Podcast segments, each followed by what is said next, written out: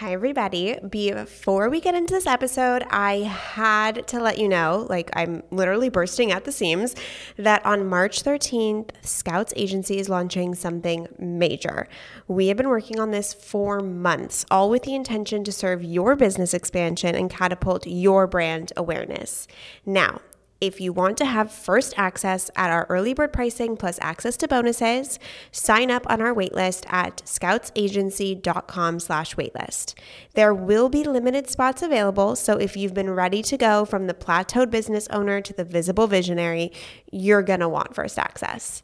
Again, that's scoutsagency.com slash waitlist. S C O U T S A G E N C Y dot com slash waitlist to sign up for first access. I'm bursting at the seams and I know I have to keep this a secret for just a couple weeks longer. So cannot wait. Okay, let's get into the episode.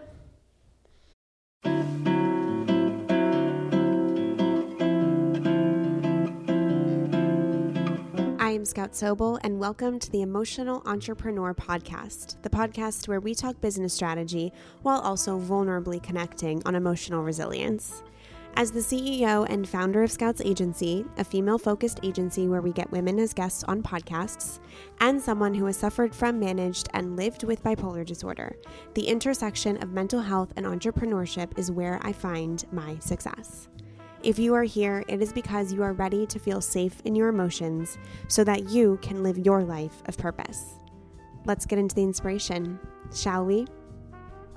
Hello, emotional entrepreneurs, and welcome back to the show. I am so excited that you are here, honored, grateful, feeling all the things today because last week was fucking insane.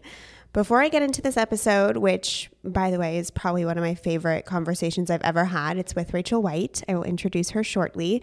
I want to do a little uh, recap of what happened last week to me, to my agency, because it truly was just an abundance of opportunities, one after the other.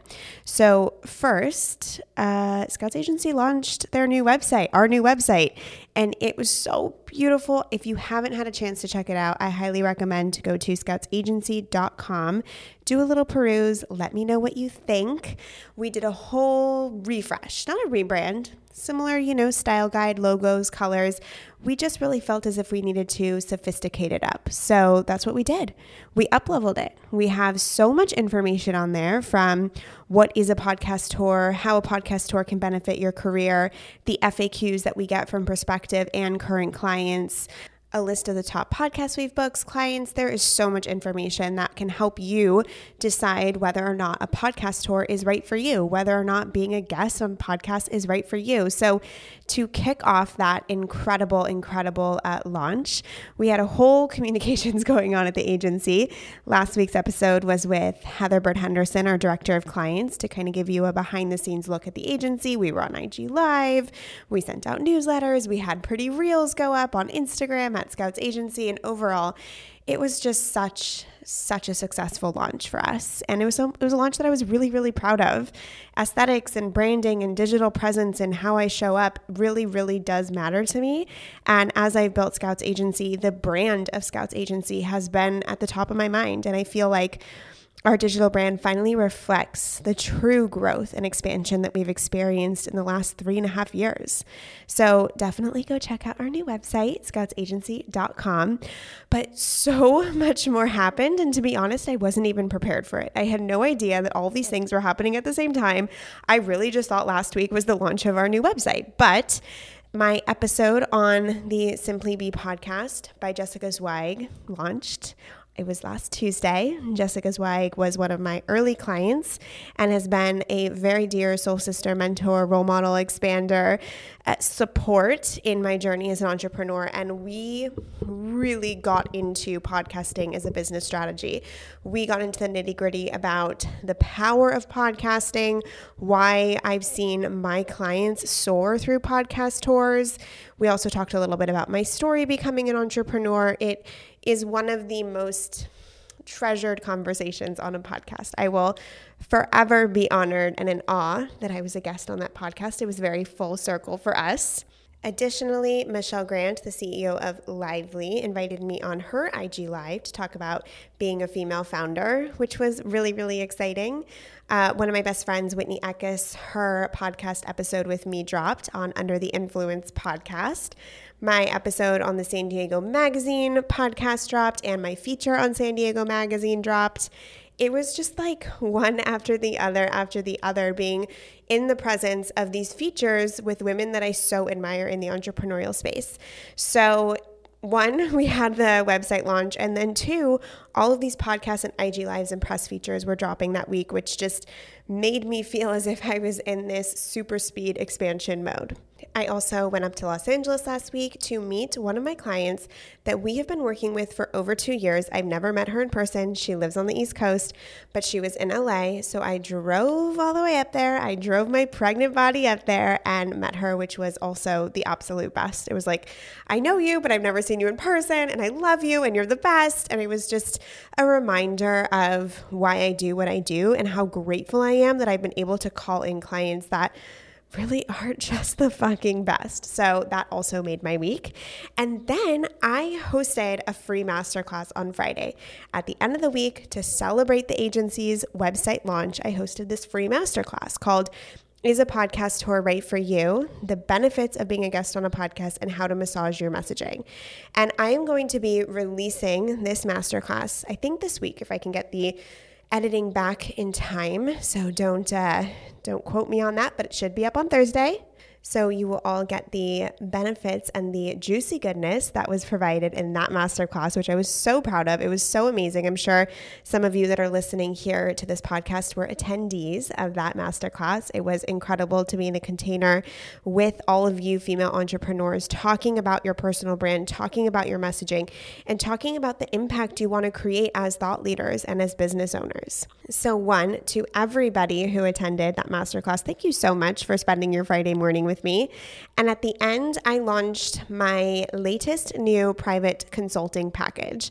It is called the Reflection of You, a personal brand narrative package. And it is my last big consulting slash coaching package of the year since I know you all know in November I am going on maternity leave for having my first baby girl. I launched this new private consulting package on Friday to those who attended the masterclass. I'm only offering five of these, and we have already sold three. So there are only two spots left. We sold over half basically on the spot on Friday, which was amazing. And so now I'm offering this package to you, the Emotional Entrepreneur Podcast community.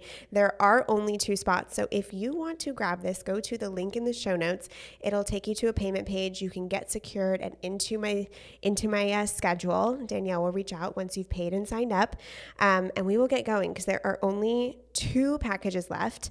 So, this package is really for entrepreneurs and personal brands who aren't sure how to communicate the magic power and uniqueness of why you do what you do.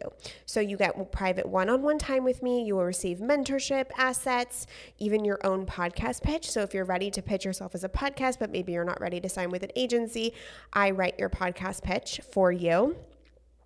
I will write a personal brand essay on you so that you can experience the magic, power, and uniqueness of you and your vision. So here's exactly what it comes with.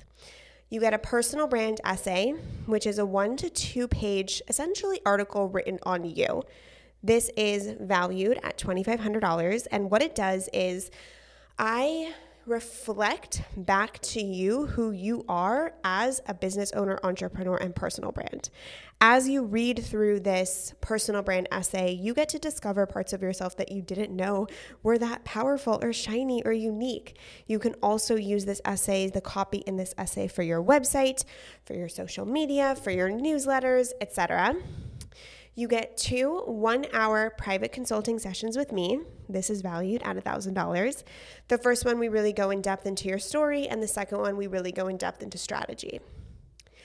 I will then write a podcast tour pitch for you so you can pitch yourself to be a guest on podcasts. This is valued at $3,000. And then I will rewrite your bio with this new personal brand narrative and messaging, which is valued at $500. So the total value of this package is $7,000, but for the Emotional Entrepreneur Podcast listeners, the price is $5,000. And I'm going to take it a step further. If you sign up by the end of the week, please use the coupon code Emotional Entrepreneur for $500 off. So you will get all of this for $4,500 using the code Emotional Entrepreneur. So we only have two spots available. Let's see who snags them. You can go to the link in the show notes to immediately sign up, or you can go to scoutsobel.com slash coaching to get the link there. Okay, so let's get into this episode. I interviewed Rachel White. Rachel White is the skeptical shaman. Here for the spiritually homeless, Rachel blends real world pragmatism, her sense of humor, and ancient tools and techniques into her practice as a trained shaman, medium, energy practitioner, self published author, and flower essence maker. As one client wrote in a Yelp review, Rachel White is the Amy Schumer of shamanic practitioners. She is equal parts blunt as she is spiritually unique, breaking every preconceived notion of the traditional image of what it means to live a spiritual life. She is, simply put, for the spiritually curious but non committal who are looking for a more profound sense of meaning without feeling like they are joining a cult. So, Rachel was a client of ours here at Scouts Agency. It was such an honor to run her podcast store, and she's one of my favorites because her messaging is so different. Her delivery is so unique. She is the real fucking deal in so many different assets of business, spirituality, shamanism. She has a really, really unique background coming from more of a corporate background. So, we get into all sorts of things shamanism and entrepreneurship the myths of entrepreneurship, spirituality.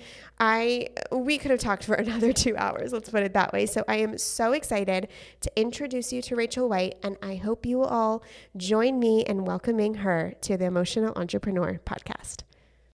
Okay, we are in for a treat because I have Rachel White on the podcast. And I am like scared isn't the right word, but you know, when you're thrilled because you don't know what, what's about to happen, but you know it's about to be a fucking ride. That's how I feel right now. Oh, well, thank you. I take that as a compliment. I love oh. that feeling too, by the way. The worst yeah. crime you can commit with me is being boring. Yes, exactly. Yeah. Okay, so I want to dive into it because you really have incredible practical tactical advice when it comes to spirituality business etc so let's let's start with what is shamanism first of all for those who might not be as familiar with that term Sure. So I always start with the word. The word shaman means wounded healer. So it's a very particular, specific subset of what you consider maybe an energy healer, psychic, clairvoyant, yada yada. Right? It's a it's a bucket within that, and it differs from a lot of practices in that every shaman is different.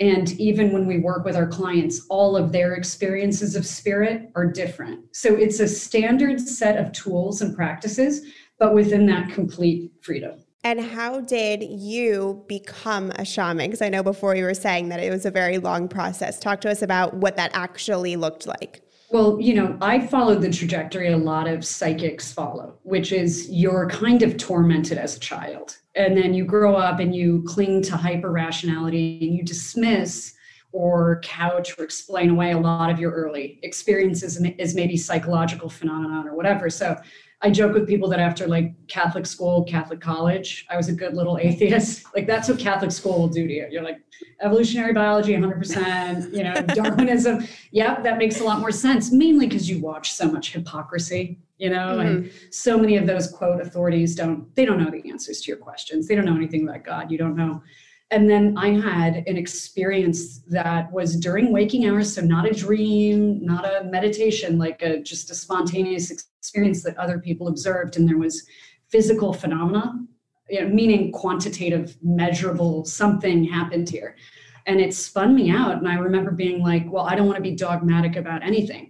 So I have to go back to the drawing board. And so that began the process of exploring, or as I say, relearning I think what I knew as a young child, which I think is a very common humanism anyway, mm-hmm. spiritual, psychic or not, and went to a lot of workshops, got trained in everything, and then just started doing tarot readings was the first thing I really focused on because I did tarot cards, God, when I was in third grade. I think I started, I was a kid creeping everybody out, you know, telling my my first stepmother, I've had several like, yeah, it's not gonna last kind of a thing, and meaning it, like pulling cards and understanding like, oh, this is a powerful little tool and then just have expanded what I do with Totem, which is the name of my my business, my spiritual practice over the last decade or so.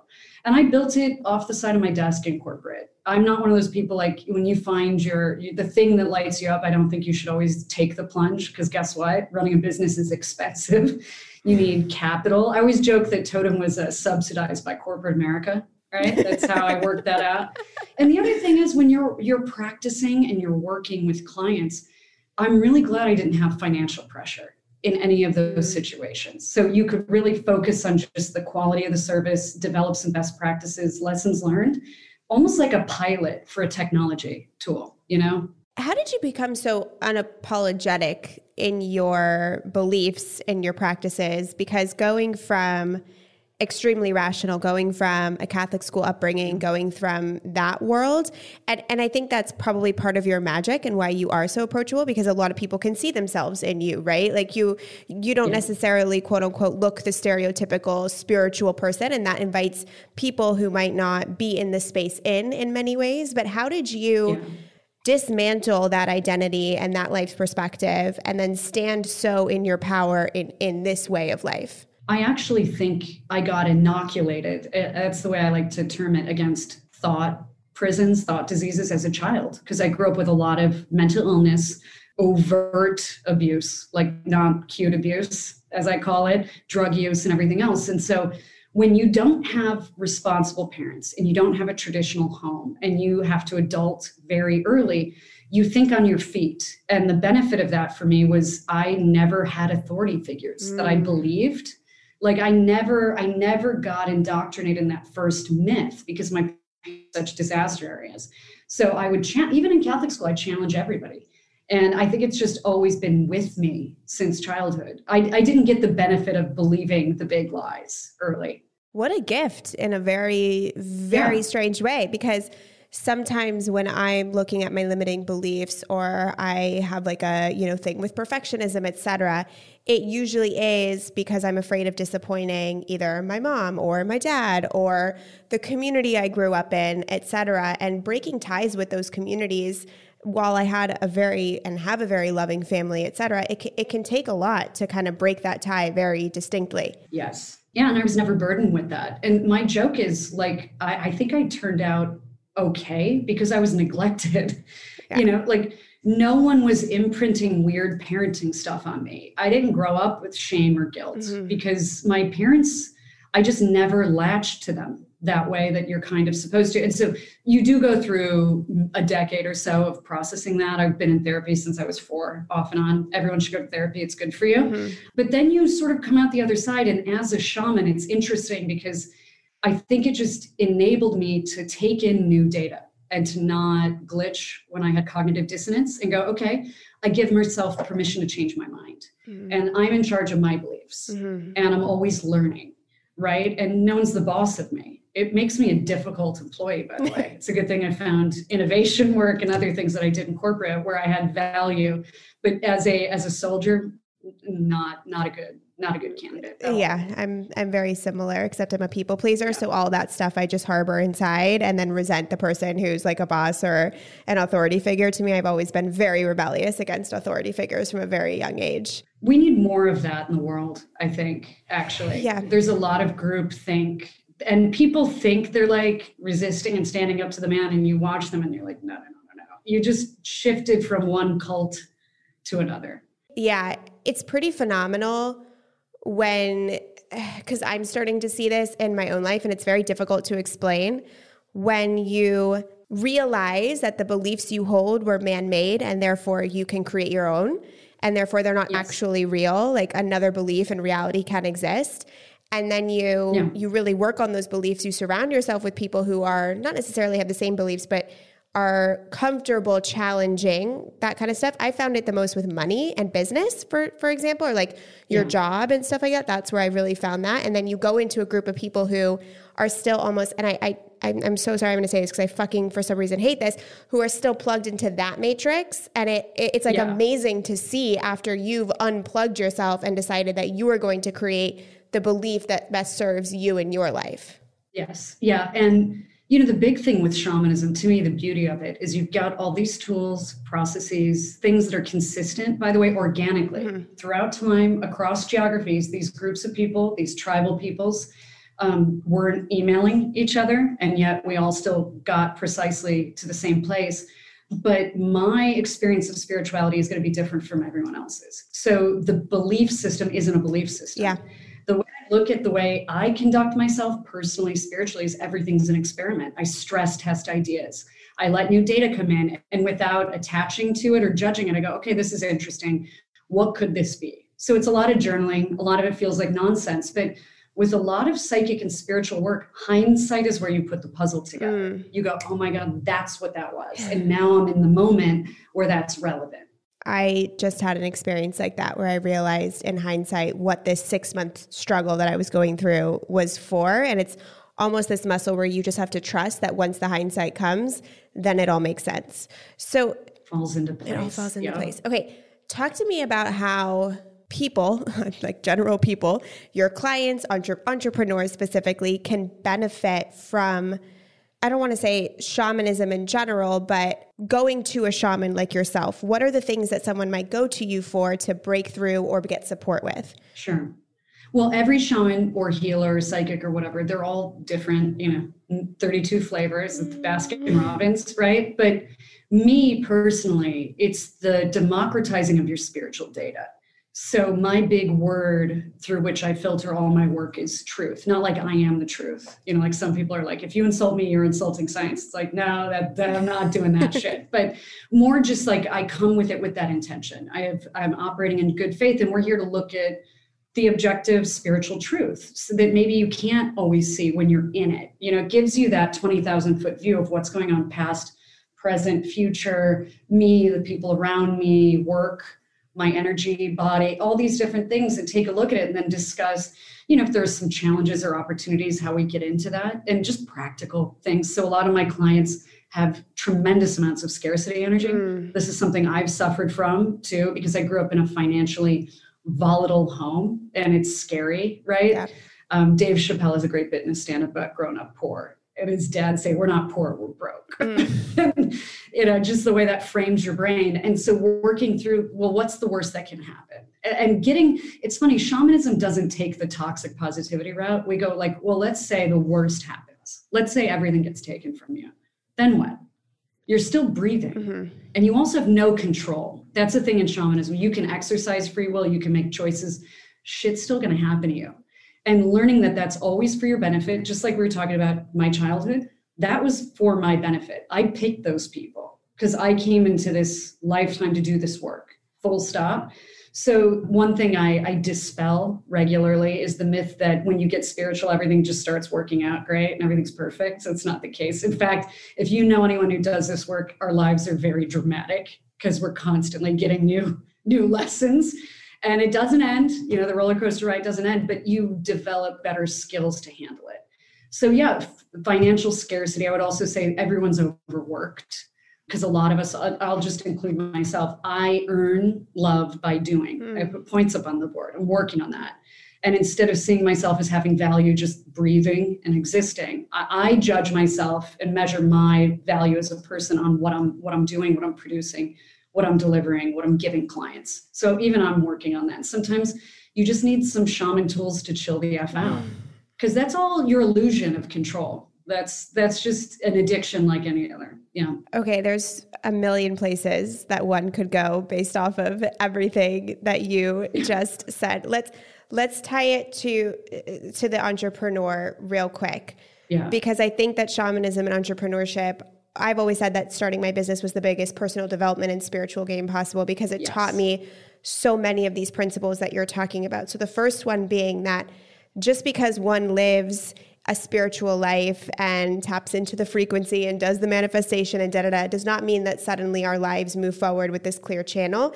It just means that when the challenges come, we're more equipped to handle them. So I, yes. as someone yeah. who's you know recovered, recovering, I have to figure out my language around that from bipolar disorder. I still get manic. I still get depressed. It just doesn't hold so much control over my life. very similar in entrepreneurship. Things that used to completely take me out for a week, now I can handle in 10 minutes because there's a bigger fire coming my way. So, can you talk mm-hmm. a little bit about? About how we can start to emotionally wrap our minds around the fact that life keeps happening, our trust and strength muscle just gets stronger. Yes. Well, and also the, you know, my personal illusion, when you said life keeps happening, my version of that is I think of life as a to do list because I was always in such, you know, intense emergency, urgent situations as a child. Mm-hmm. That the other day, uh, this is a couple months ago actually, I was talking to my husband. I said, I, I, I saw it clearly as like an image. So, shamanism, the meditation practices we use, your subconscious mind will start talking to you more in symbolic. So, I saw a to do list and I realized I approached life like a to do list. Mm-hmm. And I go, but what happens? Like, are you ever done with life? Is the to do list ever done? No. Is that the right way to approach life? No. And so, in terms of these these skills and the way to look at it, and and being an entrepreneur, because I'm one as well, it's it's an interesting balance. Like the name of your show, Emotional Entrepreneur. I let myself get angry. Mm-hmm. That was hard when I transitioned to Totem full time. Was I was like, no, you got to behave you can't have these thoughts you have to rise above you have to grow it's like i'm wired to get angry and hungry sometimes that's kind of part of my medicine right i just don't get angry at people so client no shows no calls i don't interact with them for a while because I, I, know myself mm-hmm. so i go on a walk i meditate generally speaking a couple hours later i'm in a much better place and one of the other big things with all of that, and specifically, let's say someone's no call, no showing, or you've got a lot of cancellations and it feels weird, whatever that means for you in your business, there's a scarcity thing that kicks in where it's like, well, I could just reschedule them and it's fine, or I could just do this and it's fine. I don't do that at all because shamanism has taught me, and, and this is also a Kabbalah thing. I love Kabbalah. I'm a receiving vessel. That's really how abundance works. Mm-hmm. So great client service, yes, but I don't have to accommodate nonsense and I have to clear space to receive the people that can receive the work in turn. Mm. So, you know, giving yourself a go no go criteria. If a client behaves a certain way consistently, just saying, you know, it's not a good fit, right? There are other, trust me, there's a psychic on every street corner, all over Instagram, you can find one. You'll be fine, I'll be fine. And just being super objective and constructive about that and getting myself out of that feeling because I'll hang on to that for a while and I don't want to work with clients where I'm I'm harboring some weird resentment. Yeah. That's not good in spiritual work. No, we talked about this a little bit on the IG live that we did together and I think it's a it was a mm-hmm. revelation that changed my business where it was just because you are a paying client does not mean that I have to as you say like give into this nonsense and accommodate the nonsense. And so just full mm-hmm. permission to really really be in your value to not have that scarcity thing come up and permission to not work with everybody that knocks on your door like it it actually allows the door to be open for the people that you can receive properly yes and that point that you just made in shamanism you pay attention to signs and symbols mm. So i i released a client and i was nervous about it you know because we also live in a time of cancel culture angry yelp reviews you know what i mean yeah. like things can really go sideways for literally no good reason. My husband's a chef, so this has happened in the restaurant industry for the last 10 years. And I have to hear the stories about the one star review because of the cutlery, as if that has anything to do with anything. But the minute I say no, and I go, no, because ethically, in my integrity, you know, I respect shamanism. And it, it sort of offends me that you don't treat it that way. Like that bothers me. Not that I take myself seriously, but I take shamanism pretty seriously. You know, I changed my whole life to do this. It's sort of a thing within minutes of doing that, I'll get so many, like the emails come in making requests. And I, I joke that it's like the universe is a dog trainer and it's giving you the treat for doing the good mm-hmm. thing. It's the positive affirmation, the carrot. And if you're paying attention to the signs and symbols and you're really watching things as they unfold, you go, oh, this is positive reinforcement from spirit. They because they want me to do more of this. They're supporting me. Mm, that's the best because it's if we don't stop to recognize the sign or the win or the pattern or the breakthrough, there's no way we can create more of that, right? It's just you can't do it. So, okay, I want to talk about scarcity because obviously that is something that a million bajillion and every entrepreneur feels, has to overcome, uh, is in the process of overcoming. It's something that I go back to and now know it's a lie, but I still feel it how can we, or through the lens of shamanism, how can we reframe our relationship to scarcity? So this is my ongoing struggle. Yeah. so do as I say and not as I always do, guys. Full transparency. For me, I have got to get out of the doing sometimes. It, I really have this thing where I feel like if I exert will and I stay busy, I'm going to control my financial situation. And if you really step back and you look at your your timeline as a business, right? Like Scouts Agency or Totem, so many opportunities come from left field. They come from moments when you walk away from your desk, yes. Mm-hmm. when you relax, when you connect with a friend. And that's the yin aspect of abundance energy. It flows like water, path of least resistance. You white knuckling it, driving yourself fucking crazy at your desk is so counterproductive to you engineering value or, or driving value in any way. And it's funny, I take, I make a flower essence, it keeps selling out. This will tell you where everybody's at with scarcity, with inflation and interest rates and the Fed and supply chain issues. Is um, I make a flower essence called Newly Minted out of mint. And day two of taking it, every time I take it, I get hit with, I, I have corporate clients that ask me to do consulting or freelance writing. And that seems to be the channel that opens up for me with that work. And all of a sudden they all show up. And I've had to put it away because I'll mindlessly take it and then I keep getting requests and it's requests from CEOs and stuff where if you say no, they may not ask you again. Mm. And so in a way that's my little witch trick and and it functionally works in a way where I got really concerned that I'm putting those out in the universe. I was like, "Oh, that's witchcraft. That's not just a thing." But then also it's shifting my energy in a placebo way every time I take it. Where I'm like, "You know what's Day 2, I get money. Everything's okay. And you know whether it always works or whether it's tuning my energy body such that it works, I don't care mm-hmm. how it works, mm-hmm. just that it does. I also pull cards, tarot cards, when I feel like there's something opaque in front of me with my business. How do I proceed with this? Okay, can you talk one my I need I need that your flower essence because I've been taking flower essences yeah. for a while from my energy healer. She makes them as well. And I always say to myself, like, if I take the focus one, it's the intention. It's like a physical act that creates the intention for me mm-hmm. to focus. And that is incredibly powerful on its own. Oh, I just fucking lost where I was just about to go with this, which was really, really, really important. I mentioned tarot. Tarot, thank you. All excited. Thank you. Yeah. Um, I saw you light up yeah. and have an idea. Pregnancy brain, a, a bitch for a podcaster. Let me tell you. Okay, so I pull cards, right? It's like a practice that I do. What is the difference between like a general oracle deck and tarot specifically? So you can use literally anything as a tool of what's called divination. Divining the future is seeing the future. I taught a divination workshop and the alphabetical list of every type of divination was about eight pages long, single space, two columns. You can look at clouds and divine them. You can look at a poem and divine it. You can hit shuffle on your iPod. Mm-hmm. Listen how old I am, by the way. Wink. Yeah, that that was. Oh no, I'm with you. I know exactly what you're talking about. Slip. you know how old I am, and uh, and and ask a question. See what the song lyric is or the title of the song. So the oracle cards work as any other form of divination. What you pull has some kind of significance. Now, tarot is a little different. Tarot, there's a real solid rigor and architecture to it, much like with astrology, which is another form of divination when it's predictive astrology. So if you've ever talked to like a tarot nerd or an astrology nerd, it gets granular, it gets weird, you go deep, like we're a little nuts. It's almost like talking to a software engineer about something. A tarot deck has 78 cards. They have 22 what we call major cards. They're like the main characters in the story. They're big archetypes. when they a lot of those show up in a reading, you're like, okay, here we go. Tectonic plates are shifting. It's seismic. It's long, long count, big cycle work.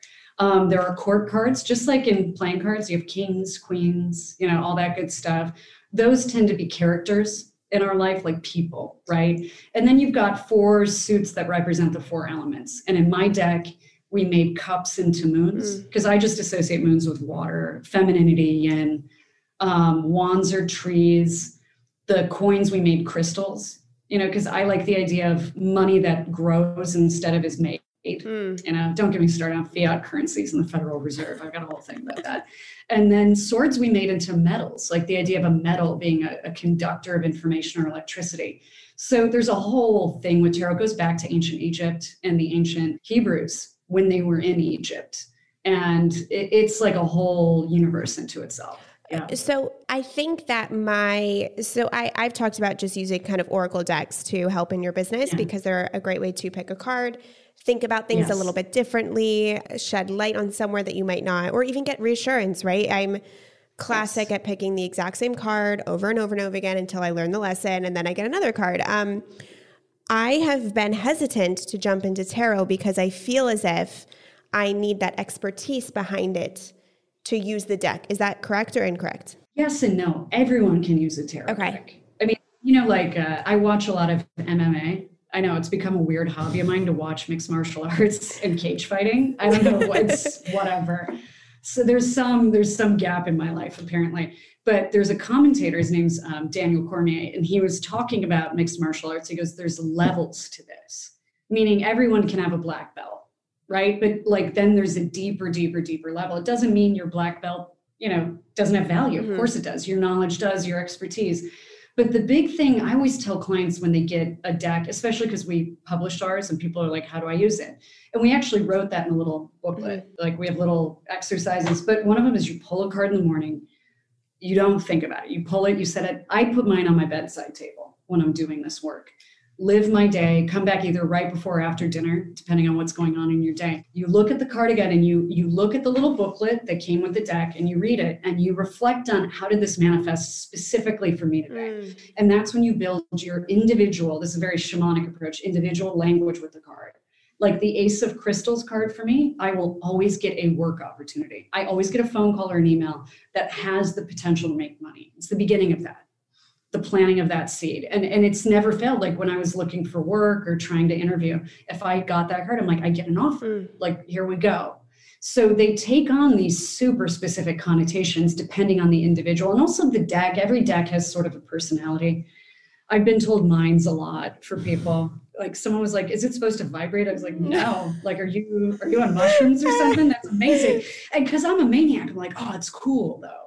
They're like, "Is it though?" Because now it's in my house. I'm like, "Yeah, no, it's fine." Okay. Okay, this is what I need. I'm gonna I'm gonna order this after this because I've always been just a little afraid. I'll send it to you, Scott. No, no, I'll order I'll send you. Oh, I, I, like ordering things that people make. It makes me happy. It's okay. the way I. Well, thank you. the way I support and give back, and it makes me feel like I'm contributing to the currency of you know people doing awesome shit. It's one of my things that I like to support. The parallel real economy yeah. of real people creating things instead of being parasites. Yeah, yeah it's it's a good feeling. I'm with yeah. you on that. I try and do that yeah, too. It's one of my. And I'm going to list link all these things, all of your stuff in the show notes for anyone who wants to purchase and do this with me as well. So real quick to clarify, you don't look at the card in the morning. You look at it at night, correct? Yeah. Yeah, I might glance at it or whatever, but I don't I don't get super fixated okay. because it's my way of running an anecdotal experiment. It's obviously not, you know, scientifically rigorous, but it's just about testing the card. Okay. Did the card show up? And it has never failed me. Mm. It has never been totally off base. Mm. And trust me, when you start pulling cards like three of metals or the tower card or something, and you're like, oh shit, here we go. Because every time you've ever pulled that bitch, it gets real.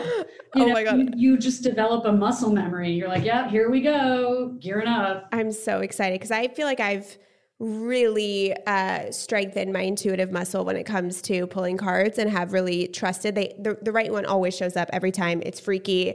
It's freaky in a good way. Well, Carl Jung said that people who really enjoyed tarot and benefited from it tended to be radically honest. Huh. Number one so people who are capable of observing themselves with some objectivity, right? Mm-hmm. Like you're not filled with delusions and things like that. And the other thing is people who both hemispheres of their brain communicate well with each huh. other.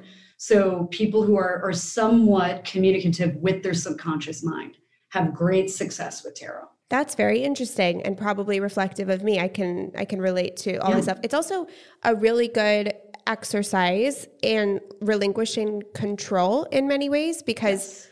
once you see that there is something guiding you through these cards, you can kind of take your hands off the wheel a little bit because you're not the only one here, if that makes sense. Yeah, I'll, I'll do a reading for myself. And it's like, there was one card, it's a different deck than mine. It's out of production, it's beautiful. It's called the Mary-El Tarot. And the card for me and my role in the situation, it literally said in the little write up, be the artist.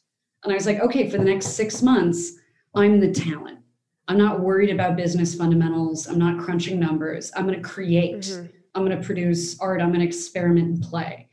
and and it just gives you a little like hint on where to move yeah yeah i remember when yeah. i went through my first really big spiritual awakening i kept pulling the void in my my deck like always the void the void the void and then when i moved to a house that had nature like two weeks before that it was back get back to nature get back to nature it was it really is wild you said something that you said it was very shamanistic which is learning your individual language can you yes. can you go into that and explain yeah. a little bit and if anyone is interested how they can start to learn their own individual language absolutely yeah this is kind of the crux of the coaching work that I do, mm-hmm. by the way, which is sold out for the rest of the year. Ooh. Sorry, guys. So Ooh, if you're get on the wait list. 23, let me know. Well, because I do it, I'm a pain in the ass. Even with myself, it's all individual work. There's no group work. There's no economies of scale. We go down whatever rabbit hole you go down because that's how spirit works. It moves like water.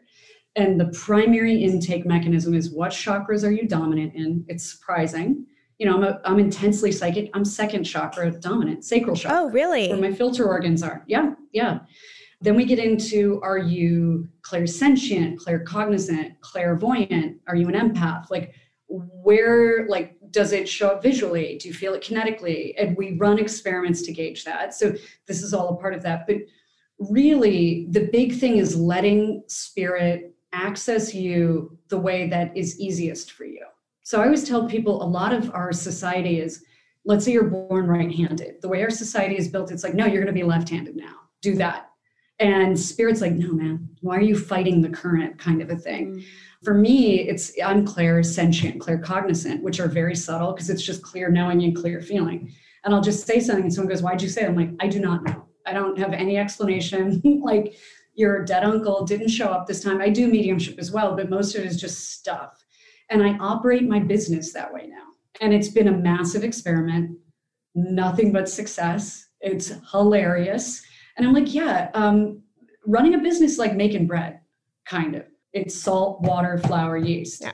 Stop complicating it. Every MBA I ever worked with in corporate, I'm like, what do you even do all day? Like, what is this? Because the rest of us are doing work, mm-hmm. not knocking people with MBAs. I'm just saying adding layers of complexity to stuff doesn't always yield results. Mm-hmm. And so developing your own language of spirit, sometimes it's so subtle because it's always been with you like this guy ted andrews who wrote a great book about totem animals he wrote people wait for the lights to turn on but if you're psychic they've always been on. Mm.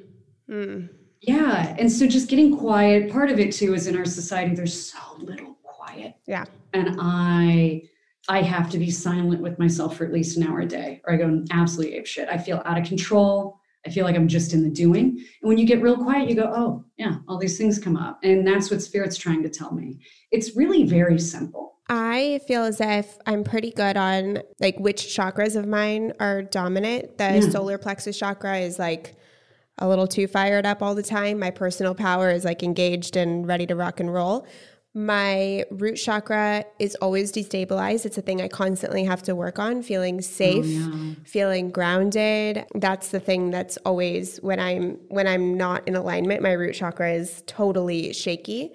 My sacral chakra, very interestingly, I have just never felt so connected to. It's been the only energy center that I'm like, what? That where? How? Um which is in Kabbalah they call it um, Yesod, which is foundation, mm. and it's the chakra of creation. Yeah, I should say. Well, this is a rabbit hole that we don't need to get onto in the podcast.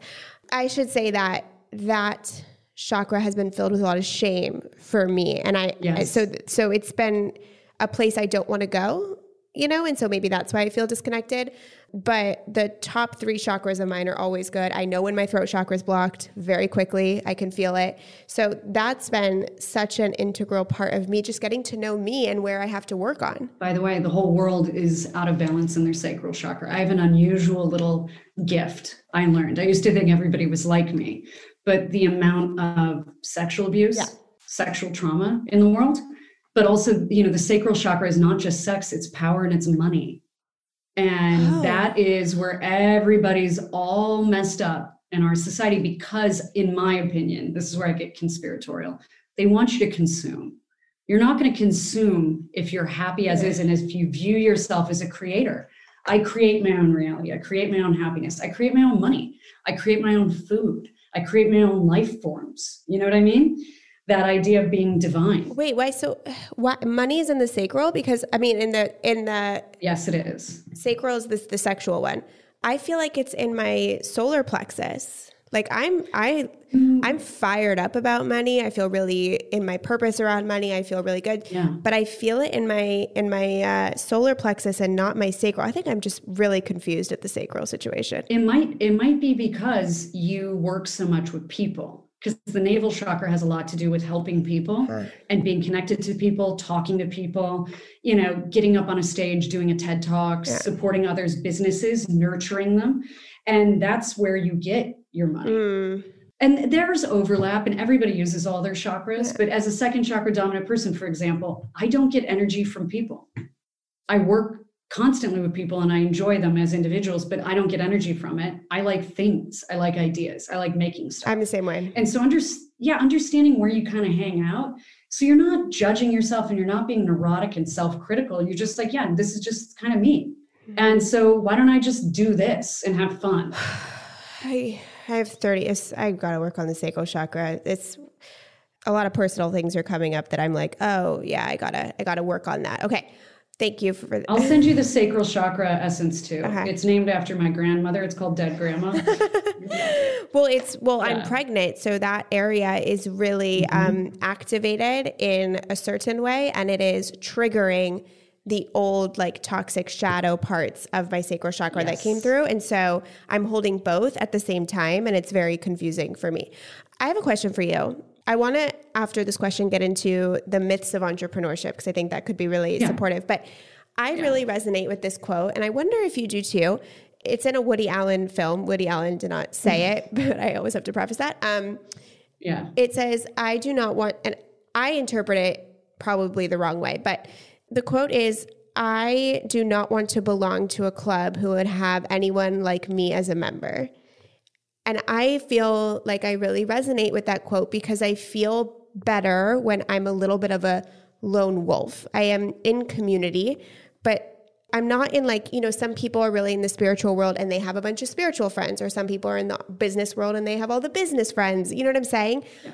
All of the people close to me are in every different type of world. I don't really meet people. I've met like one friend like this where I'm like, you are just like me. And that makes me feel yeah. good.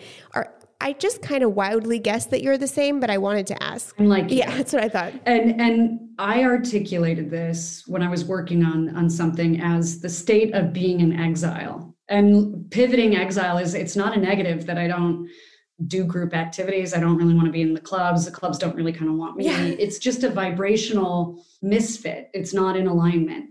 The good piece of that is when you wander out to the borderlands or you're alone with your thoughts, that's where innovation comes from, spiritual or otherwise.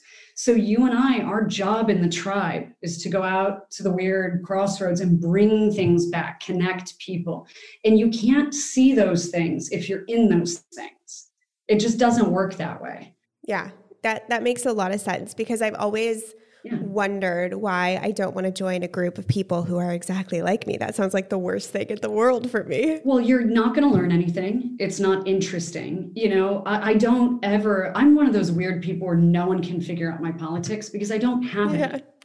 You know what I mean? I don't want to be on a team. It's tribal, it's weird. And all of it reminds me of just cult stuff. Anytime I see matching outfits or everybody has the same diet too, I'm like, oh, no, no, no not for me. Well, because I give myself permission to change. Yeah. So what I am this week is going to be different from next month, different from, you know, and that's how I like to roll. And when you get in a group, there's a conformity, whether it's spoken or it's implied, that I, I don't do.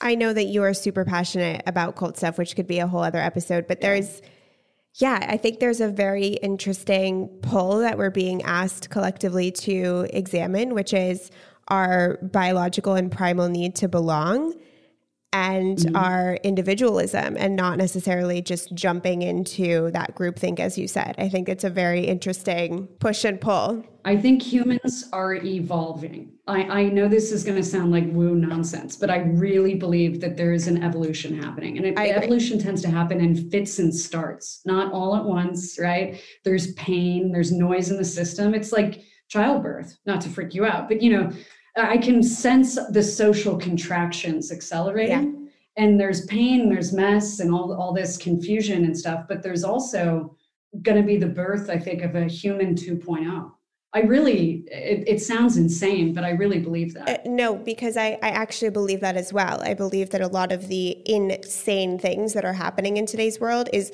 is really just like the the old ways last desperate attempt of yeah. staying on.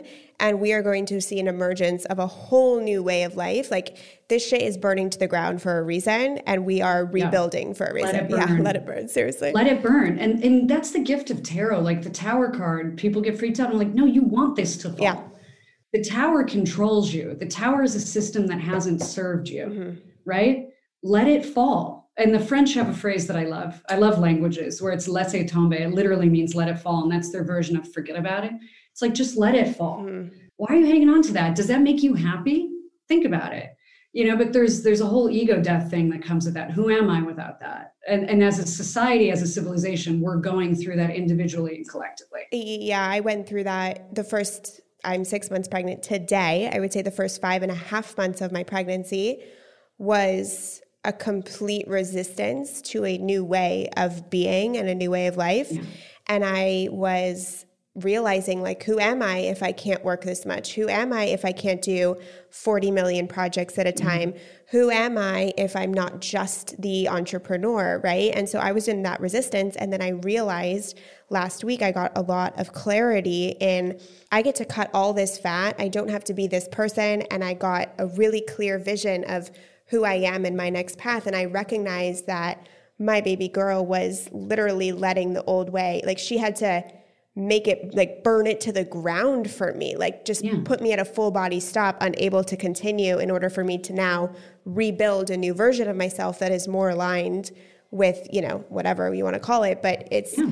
it's pretty crazy when you go through those experiences this is not motherhood at all and trust me i understand the difference but you know i didn't have like normal parents and stuff mm. and so the city of chicago was i felt it had an intelligent spirit to it when i was a kid i would go there alone just to be there just to feel the energy leaving chicago and moving to texas and having a complete shift in my i mean i don't even know how to fucking drive. Like I have a driver's license. I don't know how to drive. It's hilarious. My grandmother bribed someone when I was 16. That's how I got that first one. And I've just been coasting uh, big grand grandmother did literally. Yeah. And it, it when you realize how much of you got filled up by stuff around you and how that's gone now. So how do we rebuild this? What's the new architecture? What's the new functionality? Who am I if I'm not that? Living that way, going to Loyalist and getting a cheeseburger on a Wednesday night. Like, and I'm also such a creature goddamn habit. It was very disruptive. Yeah. Yeah. I'm a definite creature habit. Okay. I want to end on a couple of your, I don't want to say favorite, but the myths of entrepreneurships that you feel yeah. extremely passionate about right now. Cause I think that'd be a beautiful way to round this whole thing out. I'm so fired up this week. This came at the perfect time. Oh, yeah. Accidents are, are never no. accidents. I'm convinced of that. Cause I, as a second chakra dominant person, I've had to understand that my anger is data mm. and like it's not a negative thing. It's data. I'm getting fired up about something. It's a righteous indignance and to like really look at that. And I've been getting a lot of emails because you and your lovely agency and Heather and LA and everybody have been helping. And I've been doing podcasts. You get you get emails, right? And people saying things like, hey, I've decided I'm going to be a psychic. So how'd you do that? Like, is there a list you get on? And you know, I will just have the most unbearably unpleasant reaction to that email. And it's not their fault. They're not doing anything wrong. Yeah. you know they're they're not like it's not ted bundy. It's just an email. But the the myth that there's a hat trick that solves business that there's a list or or an agent i mean you guys are great and you've really helped me but no one can do your business for you. And there's no there's no trick. So it takes time. If you want to build it properly from the basement to the attic which is going to be recession proof it's going to be way more stable. It's going to be word of mouth. You're going to build a really grounded, rooted tree from which to expand out. You just have to show up constantly. And you have to, like, I bring the energy I bring to a tarot card reading with a client, that I bring to a podcast, that I bring to a meeting with a CEO. It's the same thing every time. And just honing that and doing it. And I think people think there's all these like I don't know, other moves. And it's like, no, just not giving up is kind of the move. Yes. Amen. And as an agency owner, yeah. I can say that people will people will come to me and think that if they pay me this amount and if they get on this amount of podcasts, they will receive this types of results. And we have to remember that the combination of what works for you in your business is going to be just that a combination of many, many things. But at the root of that, get support here, have someone do your social, be on podcast, try the Facebook ads, whatever it is that serves your business the most. At the root of that is you showing up and doing it all constantly yeah. over and over. There is no dollar amount that you can pay somebody. There is no perfect one size fits all strategy that is going to skyrocket you up. I've seen clients of mine work with us for a year and a half, and I've seen like a skyrocket up. I've seen other ones yeah. have different types of results that serve them in different ways, but it's not that traditional like you know, money revenue kind of standpoint. And so, in that, like, if everything is subjective, the only thing that you can really hold on to is you showing up consistently yeah. every single day. And Scouts Agency can't make you an interesting no. guest. Like the the content matters. And the other thing that really got me fired up is I've I've talked to a lot of people. It's a lot of these like coaches where I don't understand what the coaching work is. Kind of. Do you know what I mean? Yes. That group where it's like, okay, I don't. What is is this like a pyramid scheme? What is yeah. it? Is this a different version of Herbalife.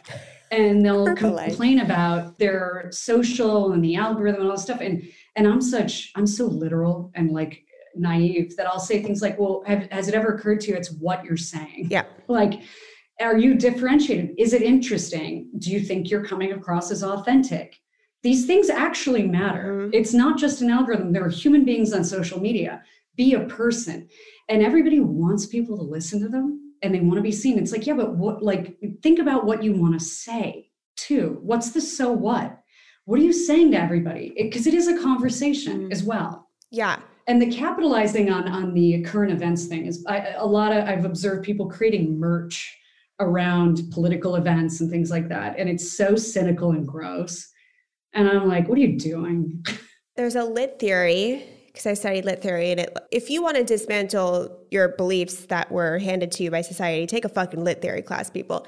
I actually okay. went to the teacher halfway through and I said, "This is depressing me so much. I might have to drop out of this class because I, I can't fathom how all of this is made up. It's like fucking freaking me out." But there is a lit theory. I don't know the name of it, but it says that if like society is this machine, right? Anything that is outside of the machine will figure out a way, if it gets too powerful, the machine will figure out a way to camouflage it. And so mm-hmm. you don't think it's part of the machine, but it is. So, like, the perfect example is Bob Marley, right? We, our capitalist machine, just ate Bob Marley up. Now we have Bob Marley t shirts and posters and whatever the fuck we have. And was that actually Bob Marley's point? Was that actually what he wanted? No, the capitalist machine just said, this is threatening. So we're going to figure out a way to adopt it into the machine where people still think they're being rebels, but actually they're feeding the machine at the end of the day. Yes. Yeah. And I'm a little weird with my business because of that exact point. Because I can make money doing other stuff I don't care about. Yeah. Right. That's it. I have to make money to pay my bills and I won't live like an animal. But outside of that, money is not a motivator for me or for Totem. It's not. I charge what I have to charge for my time because that's what my corporate clients pay me right so it's just super objective in that way but i'll i'll you know someone offered me money to refer them clients. There's no way in hell that's ever going to happen. Because by the way what's the point of doing this if i'm not going to what are ethics or principles if they're fungible at every turn? You have to kind of believe in something. And that also people don't think of that as your brand but that's your brand. You have to live it and breathe it. And even if you say no to a little bit of money in the short term, trust me, it pays dividends into the future because you're living the mission and people pick up on authenticity. I think with the depression we're in economically, and it is a depression technically, we're right yeah. there. I spent all morning working on a white paper about this. It's, you want to talk about depressing? Here we go. And it's like all the flim flam artists are going to get purged in this fire. Mm-hmm.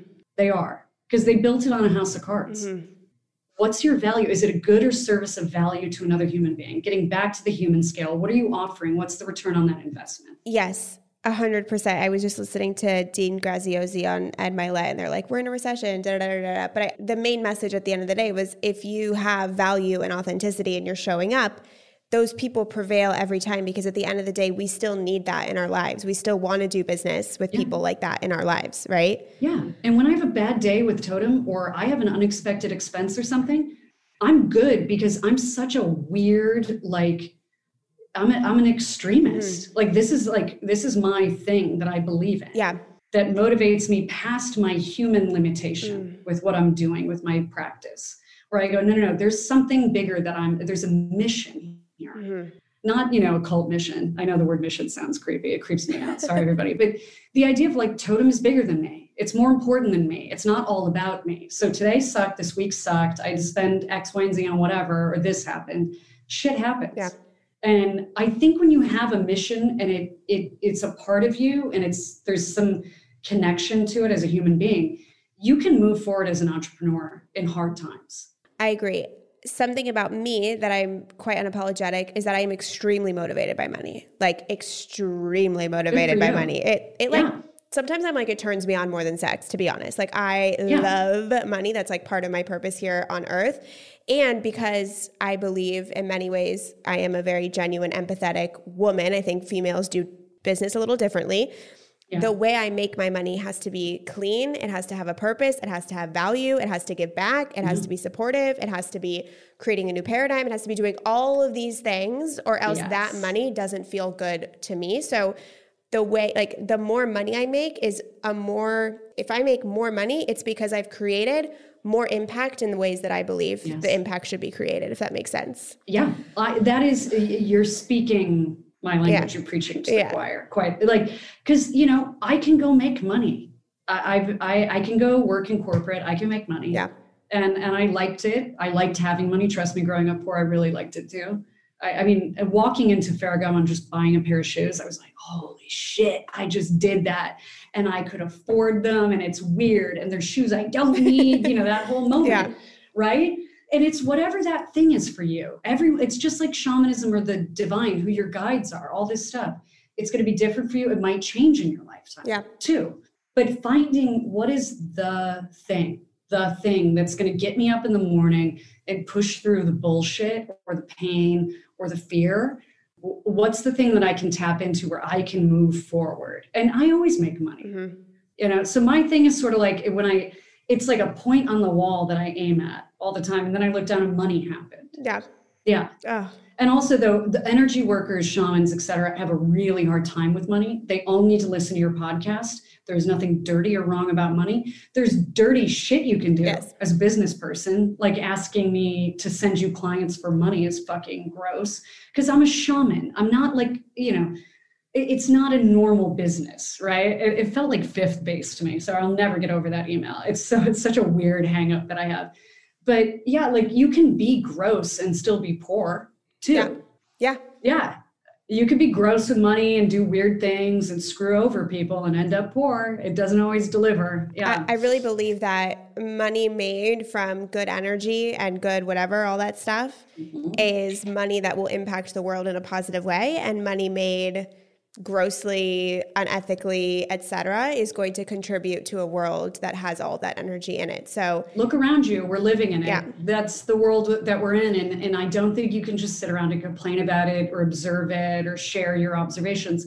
My goal with totem is to take market share from bullshit artists and bad people. Mm. so the more market share i take the more success i have i know i'm principled. It's very motivating to me but the idea of like sitting around and complaining about everything that's not really doing much because we've got a lot of work to do if we want to shift the paradigm. And on that note what a beautiful way to end this episode. Rachel can you tell everybody where to find you and support you so that you can create that market share impact that we want you to? Yeah and by the way, if you follow me on Instagram, it's at Totem Rach, T O T E M R A C H. I am, I dislike social media, so it's kind of a funny follow because I'll just post nonsense and I don't really care about being a brand or any of that. So if you enjoy someone who's passive aggressive about social media, there I am. And my website, totemreadings.com. The tarot deck that we created and self published is on Amazon, Totem Tarot Deck it's definitely a labor of love. I didn't want anyone to water anything down. That's my weird purity, my weird ideological rigidness coming through. And um, yeah, the coaching program sold out, but I still see clients one on one for tarot readings, for different work. It's my favorite thing in the world. Mm. It's like my spiritual treehouse time. So you're not bothering me. There's not, you know, there's a slight wait only because, you know, people book, but just email me.